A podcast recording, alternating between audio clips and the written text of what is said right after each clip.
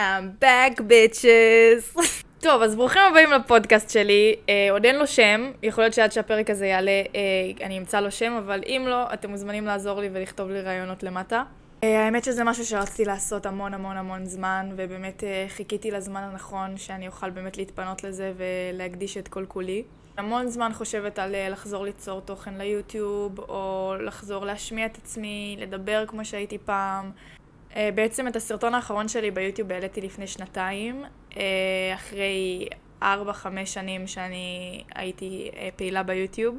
אני התחלתי ביוטיוב, זה היה הבית שלי, זה המשפחה שלי, באמת מגיל 14 אני כבר הייתי ביוטיוב.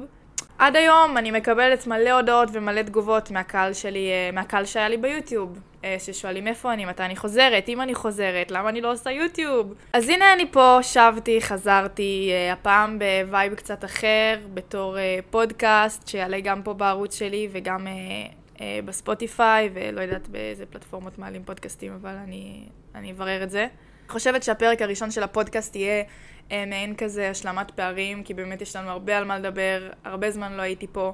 קרו המון המון דברים בשנתיים האלה, ואני באמת ככה קצת נעלמתי לכם. אני באמת רוצה לפתוח הכל בפודקאסט הזה, לדבר על הכל, להיות הכי פתוחה, הכי אמיתית, באמת, כי זה מה שאהבתי לעשות ביוטיוב, זה מה שכל כך משך אותי ביוטיוב, שנשארתי כל כך הרבה שנים בפלטפורמה הזאת, כי היה לי פה מקום, היה לי פה בית, לשבת ולדבר הכי פתוח, לדבר על נושאים שחשובים לי, הכי אמיתי, הכי שקוף, הכי כאילו אני. ואין מה להגיד, התגעגעתי לזה. בשנתיים האלה שלא הייתי ביוטיוב, התגעגעתי לזה שאני יכולה פשוט לשבת ולדבר איתכם, וכאילו לשפוך את מה שעל ליבי. אני אה, התפרסמתי בגיל מאוד מאוד צעיר, אה, בגיל 14, והכי במקרה בעולם, אני פתחתי את הערוץ יוטיוב הראשון שלי, אה, יובליה, עם יובל חופש, שהיא הייתה החברה הכי טובה שלי. והיינו שתי ילדות, בנות 13 ו-14, שרוצות לעשות קצת צחוקים, לעשות כיף. פתחנו מצלמה, צילמנו סתם, צילמנו שטויות, צילמנו את עצמנו מדברות, או עושות מערכונים, הכי שטויות. ומאוד מאוד מאוד מאוד מהר זה פרץ. ולא ציפינו לזה בחיים. כאילו, היינו שתי ילדות שעושות סרטונים ליוטיוב, והיו צוחקים עלינו בבית ספר, מסתלבטים עלינו שאנחנו כאילו מביכות את עצמנו ביוטיוב, ותוך באמת כמה חודשים בודדים, אנחנו כאילו הפכנו ל... זה נהיה ענק, זה נהיה עצום. כאילו, פתאום אנחנו קולטות שיש לנו קהל והמון. אנשים מקשיבים לנו, אנשים אוהבים אותנו. הקהל שלנו היו ילדות בנות 12, 10, כאילו לא רחוק מהגיל שלי, אני הייתי בת 14 אז. הייתי כל כך כל העולם הזה של הרשת היה כל כך חדש לי, אני באמת, הילדות שלי הייתה כל כך רחוקה מזה, אני לא אפתח את זה עכשיו כי זה חפירה, אבל כאילו, אני גדלתי בטבע, אני, יש לי הורים כאילו סטלנים, מנותקים כאלה, לא, לא מכירים את כל הפרסום ורשת וזה, זה היה לי באמת, זה בא בבום וזה היה לי מאוד חדש. תמיד אהבתי תיאטרון ומשחק, למדתי תיאטרון שבע שנים, אז כן כאילו נורא נהניתי ליצור אה, מערכונים ולצלם את עצמי ולדבר ולערוך ופשוט נהניתי מזה, זה היה יצירה שלי, זה היה אומנות. מהר מאוד אה, פנו אלינו מסוכנות של יוטיוברים ורצו להחתים אותנו. ילדה בת 14, חותמת בסוכנות הכי גדולה בארץ ליוטיוברים. בתקופה הזאת עוד הייתי הולכת לבית ספר, כאילו היה איזה שנה או שנתיים שעוד הייתי כזה מגיעה מדי פעם לבית ספר.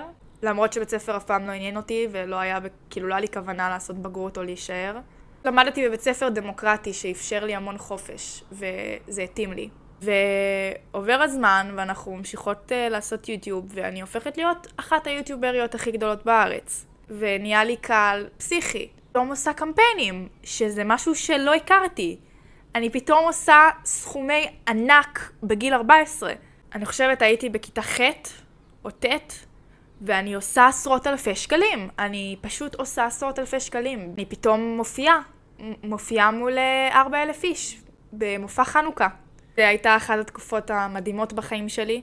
בהחלט התקופה הכי יצירתית בחיים שלי, אני כל הזמן הייתי בעשייה ויצירה. הייתי כותבת תוכן, עורכת תוכן, משחקת, מצלמת, הכל מהכל מהכל.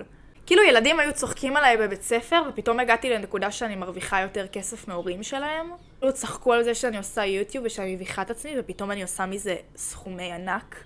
שדרך אגב, אני בכלל לא ידעתי עד שלב מסוים שאפשר לעשות כסף מיוטיוב. זאת אומרת, המוניטיזציה של הערוץ שלנו, כשאז בגיל 14, היא, היא בחצי שנה הראשונה שלנו אפילו לא פעלה, לא ידענו שמרוויחים מזה כסף, כאילו, לקח לנו חצי שנה לקלוט שצריך להפעיל מוניטיזציה ואתה אשכרה מרוויח כסף מהסרטונים שלך.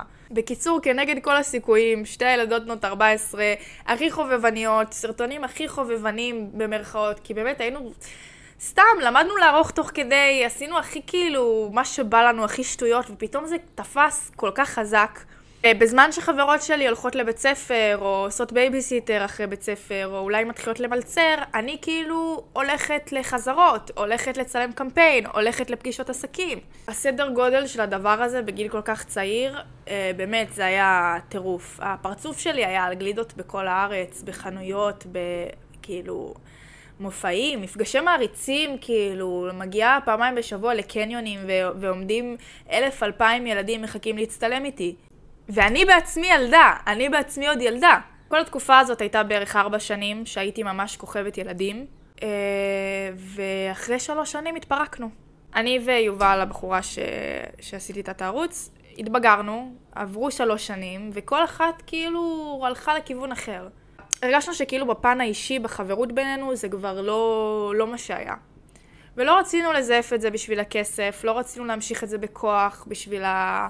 בשביל המותג הזה שיצרנו פה. אז בלב שלם פשוט החלטנו לפרק את זה ולהמשיך כל אחת בדרכה. ואחר כך אני באמת פתחתי ערוץ לבד, את הערוץ הזה, והמשכתי בדרכי. באמת הורדתי הילוך מהיוטיוב, חתמתי בסוכנות אה, שהיא יותר לשחקנים, והתחלתי להתמקד יותר במשחק.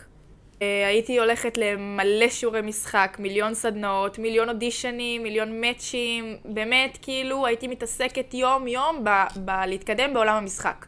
זה היה בערך שנה שאני לא כל כך עובדת. בשלב הזה כבר גרה בתל אביב איזה שנה או שנתיים. אה, היה תקופה שגרתי עם האקס שלי, והייתה תקופה שגרתי עם סבתא שלי. עזבתי את הבית של ההורים, ההורים עברו לבקעת הירדן, ואני כאילו הגעתי למרכז. במטרה של להגשים את החלום של להיות שחקנית וללמוד כל היום וללכת לאודישנים. אז הזנחתי את היוטיוב, הזנחתי את הרשת, גם את האינסטגרם, הכל, הורדתי הילוך. אם פעם זה היה כל החיים שלי וכל היום התעסקתי בליצור תוכן, זה כבר בכלל לא היה כאילו בסדר עדיפויות שלי. ובשנה הזאת אני חטפתי כאפה מהמציאות. הפסקתי להרוויח את הסכומים שהייתי מרוויחה כל השנים ביוטיוב. פתאום אני צריכה לממן את עצמי, אה, אם זה לעבור לגור לבד, או מחיה, או אוכל, ואני לא מרוויחה את הסכומים שהייתי מרוויחה. וכמה שהשנים האלה ביוטיוב היו השנים הכי יפות ותמימות שלי, ומאושרות שלי ויצירתיות שלי, יש לזה השלכות. זה הגיע עם השלכות. הפרסום בגיל מאוד מאוד צעיר, להתפרסם בגיל 14 ולהרוויח עשרות אלפי שקלים בגיל כזה, מאוד דפק את הראייה שלי לכסף, את הערכה שלי לכסף, את הערכה שלי ל... לעבודה. אז הגעתי לחיים במרכאות בוגרים שלי עם הרבה פאקים בראייה שלי לגבי כסף ועבודה. בגלל שכל המקום היצירתי שלי היה מאוד מדוכא בשנתיים האחרונות, זאת אומרת כל המקום הזה של ליצור תוכן ולדבר ולהביע את עצמי, נורא היה מדוכא אצלי בשנתיים האלה, ובגלל זה ראיתם ממני פחות ושמעתם ממני פחות. אני חושבת שעכשיו הוא חוזר להתעורר, אני חתמתי בסוכנות חדשה, אני חזרתי לעבוד ברשת, חזרתי, כאילו מצאתי את עצמי מחדש, או נולדתי מחדש. הבנתי מה אני אוהבת לעשות היום, הבנתי באיזה, איפה אני רוצה להיות. השתניתי המון בשנתיים האלה, כאילו, השתניתי המון. שזה דבר טוב, כי כאילו, אם לא הייתי משתנה הייתי דואגת. אני רואה הרבה תגובות שמגיבים לי, נגיד, אה, מה, היא עשתה החלקה? היא אמרה שהיא בחיים לא תעשה החלקה. מה, היא פתחה טיקטוק? היא אמרה שהיא בחיים לא תפתח טיקטוק. מה, היא מדגמנת? היא אמרה שהיא בחיים לא תדגמן. אז כאילו כן, אמרתי כל מיני שטויות שהייתי ילדה. never say never, כמו שאומרים. אז ברור שהשתניתי מלא, והרבה דברים שאמרתי שאני בחיים לא אעשה בסוף עשיתי. והראיית עולם שלי השתנתה מאוד, הבחירות שלי השתנו מאוד. ובאמת עם כל כמה שהיוטיוב דפק אותי מהבחינה הזאת, של לעבוד ולהתאפס על החיים שלי, אני חושבת שהיום אני במקום הרבה יותר טוב. הרבה יותר מאוזן. יודעת מה אני רוצה לעשות, עובדת קשה. הייתי צריכה לעבור איזושהי דרך כזאת ולחטוף איזושהי כאפה בשביל uh, להתעורר על עצמי ולהבין מה אני צריכה לעשות. וזה מטורף איך בעולם הזה, בתעשייה הזאת, בעולם הפרסום, הכל ביום אחד יכול פשוט להיגמר. כאילו, אני הייתי על גג העולם, ויום אחרי זה אני פתאום, אוקיי, כאילו, מה, מה עכשיו? זה משהו שאתה לא מצפה לו, אתה מרגיש את התחושה הכל כך חזקה והמדהימה הזאת כשאתה שם למעלה, ואתה לא חושב אי פעם שזה יכול להיגמר, אתה לא חושב על מה יקרה כשזה ייגמר, אתה לא חושב הלאה. אתה חושב על עכשיו, על הרגע, על הוואו, איזה טוב לי, איזה כיף לי. אז אה, כן, אז חטפתי את הכאפה הזאת, והיום אני במקום הרבה הרבה יותר טוב. מרגישה מאוד שלמה עם עצמי ועם הבחירות שלי. ובעיקר אה, שמחה שחזר לי החשק אה, ליצור תוכן. התחלתי גם לדגמן פה ושם כשיש הצעות טובות. פעם ממש התנגדתי לזה. הייתי מאוד, מאוד נרתעתי מהעולם הזה. אני עדיין, אני עדיין נרתעת מהעולם הזה. זאת אומרת, אני לא... זה עדיין עולם מפחיד. סיפורים שאני שומעת מחברות שלי דוגמניות, ממה שאני שומעת בתעשייה, להגיע לסט צילום של חברה שעובדת עם הרבה דוגמניות, זה כמו כן צרעות. תחושה מלחיצה של תחרותיות, זה מה זה לא בשבילי. אני סופר רגישה, מה זה לא בא לי את ה... סליחה. מה זה לא בא לי את התחרותיות הזאת? בגלל זה כאילו אני נורא נרתעת מעולם הדוגמנות, אני כן מדגמנת מדי פעם אה, עבודות ספציפיות. אני שומעת סיפורים הזויים מחברות שלי שהן מדגמנות, וכאילו המתח על הסט בין דוגמניות זה משהו שאני לא רוצה לחוות.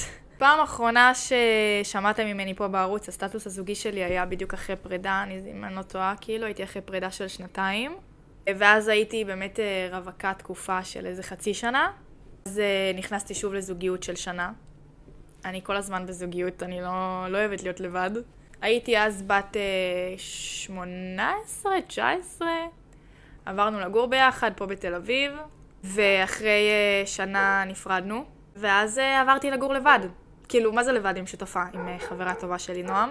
ואז בתקופה הזאת, שאני כאילו פעם ראשונה רווקה, כאילו לשם שינוי אחרי מלא זמן, שהייתי בזוגיות של שנתיים, ואז בזוגיות של שנה, פתאום עברתי לגור באמת לבד, כאילו עם שותפה, אבל זה לא בן זוג, זה לא סבתא, זה לא ההורים. זה פתאום באמת כל האחריות עלייך. ההתחלה היא, היא הלם, כאילו, את פתאום צריכה לקנות דברים שבחיים לא היית חושבת עליהם. כאילו, אם זה נייר טואלט, אם זה מלח ופלפל, כאילו, כל הדברים האלה שתמיד נמצאים פשוט בבית, פתאום את צריכה לחשוב עליהם. פתאום נורא נורא נורא התבגרתי, כאילו, הבנתי מה זה משק בית, הבנתי מה זה להחזיק בית בעצמי, נהייתי ממש חולת ניקיון וסדר, ורציתי כאילו שיהיה לי נעים בבית שלי, וזה מאוד מאוד ביגר אותי. אז כאילו יצא לי כבר לחוות מה זה לגור אה, עם בן זוג, ומה זה לגור לבד, ולדאוג להכל, לחשבונות ולמשק בית. חייבת להגיד שלגור עם בן זוג זה הרבה יותר כיף. מה להגיד, זה יותר נוח, פחות אחריות, לא הכל נופל עלייך, אבל גם לגור לבד, כאילו מדהים לי, כי יש לי את הפרטיות שלי, וזה הספייס שלי, וזה החדר שלי. אני עדיין עוברת איזשהו שיעור ואיזשהו תהליך עם העולם הזה של ה... כאילו, של הפרסום ושל הרשת. לפעמים עדיין קשה לי לעשות את ההפרדה בין הרשת והתקשורת וה... וה... כל הדבר הזה לבין המציאות. והשיעור שאני עוברת עכשיו זה להזכיר לעצמי כל הזמן, זה בסך הכל העבודה שלך, זה מה שמכניס לך כסף. כי צריך ממש לפתח אור של פיל בעולם הזה. אני כן פיתחתי אור של פיל, אני כן לא נפגעת מדברים שאומרים עליי, אבל אני עדיין עוברת איזשהו תהליך של באמת לדעת לעשות את ההפרדה הזאת. למרות שתגובות רעות מאנשים שלא מכירים אותי מזיזות לי את התחת, אני באמת מייחסת חשיבות רק לדעות של אנשים שמכירים אותי באמת באופן אישי. עכשיו, אנשים לא מכירים אותי, לא יודעים מי אני, מה אני, איך אני מתנהלת ביום יום שלי, החיים האישיים שלי. ואחד החסרונות בעולם הזה, זה שבאמת אה, אנשים יכולים להגיד מה שבא להם, ואנשים יכולים לפרש כל סיטואציה איך שבא להם. אנשים מרגישים בנוח להיכנס לך לחיים האישיים ולהיכנס לך לתחתונים. ואין מה לעשות, אה, זה חלק מהחסרונות של העולם הזה, כאילו, אני לוקחת את זה בחשבון. זה לא המציאות שלי, זה לא החיים האישיים שלי. אני ממש עובדת על זה עכשיו, לזכור את ההפרדה הזאת. זה לא החיים שלי. כל הרשת וכל הדבר הזה זה לא באמת החיים שלי. זה חלק מהעבודה שלי, זה אולי חלק מהחיים שלי. זה לא המציאות שלי, וזה לא מכתיב לי מי אני ומה אני. ואיך שאנשים רואים אותי, או מה שאנשים אומרים עליי, לא מכתיב לי שום דבר. בסופו של דבר, בחיים האישיים שלי, אני עושה מה שעושה לי טוב, ואני הולכת אחרי הלב שלי. בחיים הווירטואליים, מה שאתם רואים, מה שהקהל רואה, מה שהתקשורת רואה, זה שיגידו מה שבא להם. בסופו לעשות, זה גם חיסרון וגם יתרון. זה חיסרון כי כל אחד יכול להגיד מה שבא לו ולהיכנס לך למכנסיים. וזה יתרון כי בסופו של דבר אנחנו עושים מזה כסף. האנשים האלה שמדברים עליי, שהטוקבקים, שכותבים דברים, הם לא נחשבים, הם לא אמיתיים מבחינתי. עם אנשים שכל כך משעמם להם בחיים, שהם צריכים להתעסק בחיים של אנשים אחרים, שהם חיים, הם ניזונים מחיים של אנשים אחרים. כאילו מי שלא מכיר אותי מהתקופה של היוטיוב, אני יכולה לראות לו סתם עוד איזה דוגמנית אינסטגרם אבלה. בסדר, כאילו, אני מאמינה שהרבה אנשים חושבים שזה מה שאני. אבל אני גם יודעת שהיו איתי לאורך כל השנים אנשים שאהבו להקשיב לי ולשמוע את מה שיש לי להגיד, והתגעגעתי לזה. האינסטגרם, אין מה להגיד, זה אפליקציה קשה. זה מרגיש כמו תחרות אחת גדולה של אה, למי יש חיים יותר מושלמים. זה הכל פייק, כן? כאילו, שום דבר שם לא באמת משקף את המציאות. אז האנדרדוגית שלכם חזרה. זאת, זאת ליה. קצת השתנתה, קצת התבגרה, אבל עדיין אותה ליה, אותם ערכים, אותו בסיס, אותו חומר. אני באמת עברתי המון המון דברים בשנים האחרונות שהובילו אותי למי שאני היום, הפכו אותי למי שאני היום. אם זה מערכות יחסים שהיו לי, אה, הייתה לי מערכת יחסים אחת מאוד מאוד רעילה, מאוד מאוד קשה, שנגמרה גם בצו אה, הרחקה, אה, בתלונה במשטרה. היה גם מערכת יחסים בריאה ואוהבת וטובה, שנתנה לי איזושהי חוויה מתקנת של איך אהבה באמת אמורה להיראות. אני בן אדם מאוד זוגי, אז באמת רוב החיים אני הייתי בזוגיות, ואני גם מאוד מאוד טוטאלית כשזה מגיע לאהבה.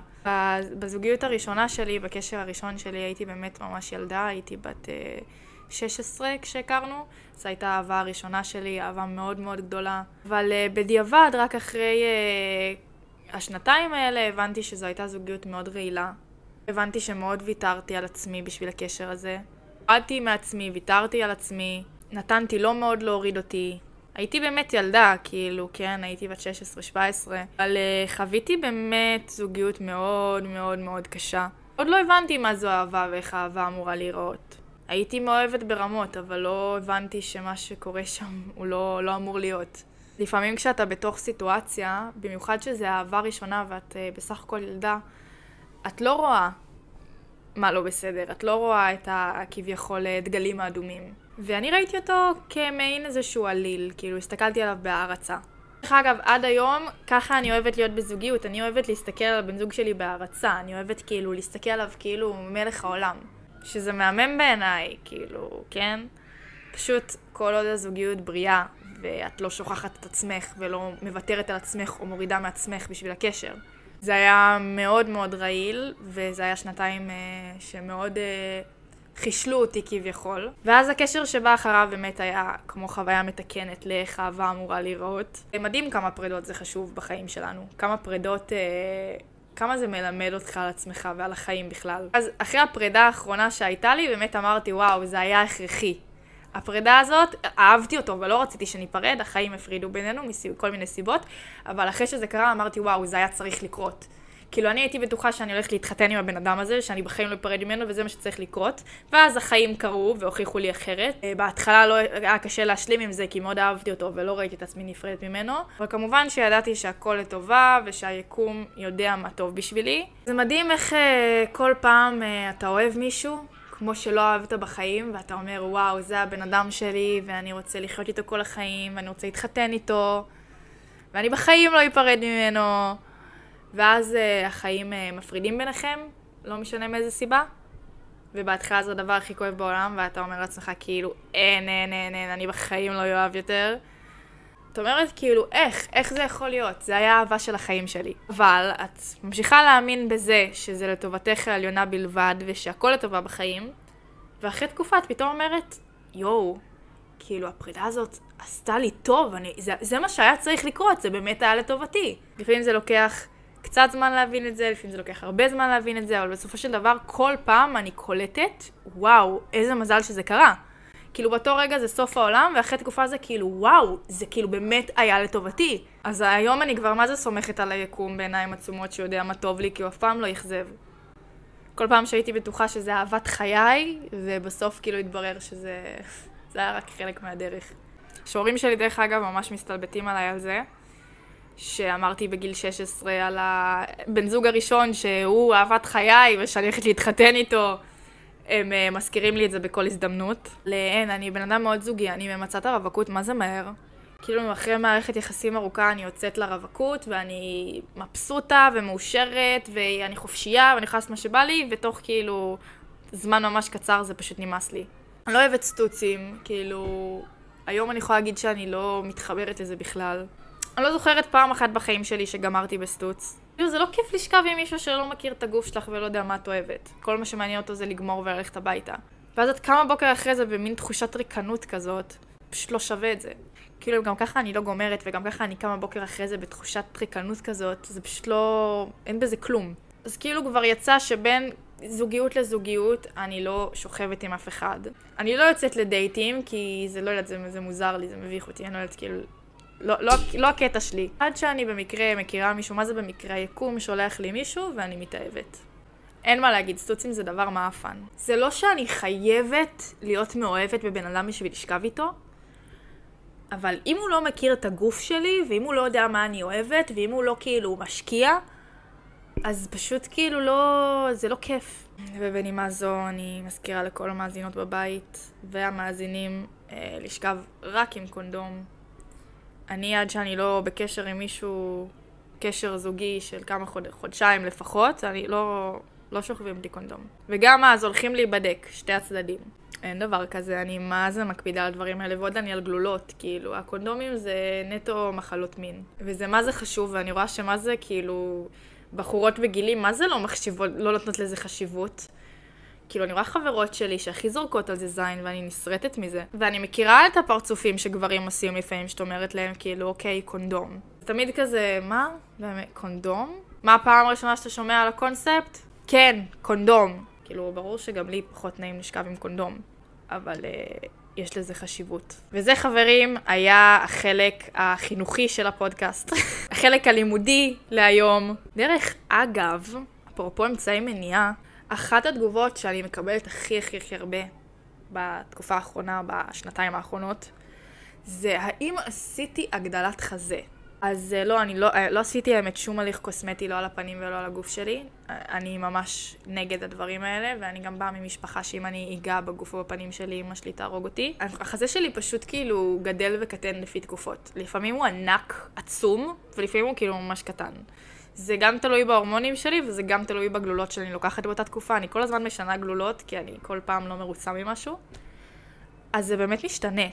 אז לא, לא עשיתי הגדלת חזה, זה נטו הורמונלי. והאמת שהבטיחו לי שגלולות זה משמין, כל הזמן שמעתי בנות אומרות, גלולות זה משמין, גלולות זה משמין, אל תקחי גלולות זה משמין. ואז זה כאילו עשה לי חשק לקחת גלולות, כי אני מנסה לעלות במשקל, והתחלתי לקחת וזה fucking לא עשה לי כלום. כאילו לא עליתי במשקל וזה קצת אכזב אותי, אבל החזה, החזה לפעמים גדל, אה, בהתאם להורמונים. זה, זה לגמרי בתקופות, באמת. אל, אל תתחילו לקחת גלולות בשביל שהחזה שלכם יגדל או משהו כזה, כן? זה גם, זה גם לא תמיד עובד. חוץ מזה שחזה לגמרי יצא מהאופנה, כאילו... It's all about the ass. anyway, נראה לי שזה מספיק להיום. אני לא יודעת איך הגענו לדבר על הנושא הזה בכלל. אני פשוט, בגלל שאני יושבת פה לבד ואף אחד לא מנחה אותי, אז אני פשוט כאילו רצה מנושא לנושא, מה שעולה לי בראש, אני פשוט כאילו... אז כן, בפודקאסט שלי אין חוקיות, פשוט מדברים על כל מה שעולה לי על הראש. anyway, uh, אני אשמח שתגידו לי מה דעתכם ועל איזה נושאים תרצו שאני אדבר בפודקאסטים הבאים ואיזה אנשים תרצו שאני אארח. אני ממש ממש מקווה שנהנתם. אני ממש נהניתי ואני יכולה להמשיך לחפור לכם פה עוד שעות, אבל נראה לי הגזמתי. אני אוהבת אתכם מלא, תודה שהאזנתם, תודה שצפיתם, תודה שהאזנתם, מי שצפה, מי שהאזין. אה, אנחנו ניפגש אה, בפרק הבא.